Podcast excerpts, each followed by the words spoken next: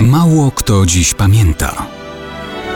Datownik historyczny prezentuje Maciej Korkuć.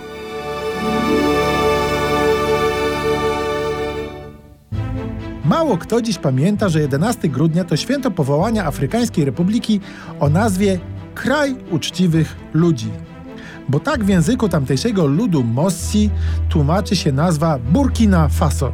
To dzisiaj kraj położony w głębi czarnego lądu, tylko trochę mniejszy od Polski, ale zamieszkany przez kilkanaście milionów ludzi. Połowa z nich to wspomniany lud Mossi. Poza tym około 60 innych plemion. Jeszcze w średniowieczu napływający tam Mossi podbili okoliczne plemiona, które tworzyły państewka rządzone przez otoczonych kultem panujących. Jeszcze do końca XIX wieku trwają tam państewka Riziam, Gurma i Mampruzi. No ale niestety, u progu XX wieku pojawiają się tam wojska niby oklejonej prawami człowieka Republiki Francuskiej. Miażdżą silny opór Afrykańczyków i wcielają terytoria tych państw pod nazwą Górna Volta do olbrzymiej francuskiej Afryki Zachodniej. Dopiero osłabienie Francji w czasie II wojny światowej udaje się Afrykańczykom wykorzystać. Po 1945 roku powstają tam lokalne partie polityczne i związki zawodowe.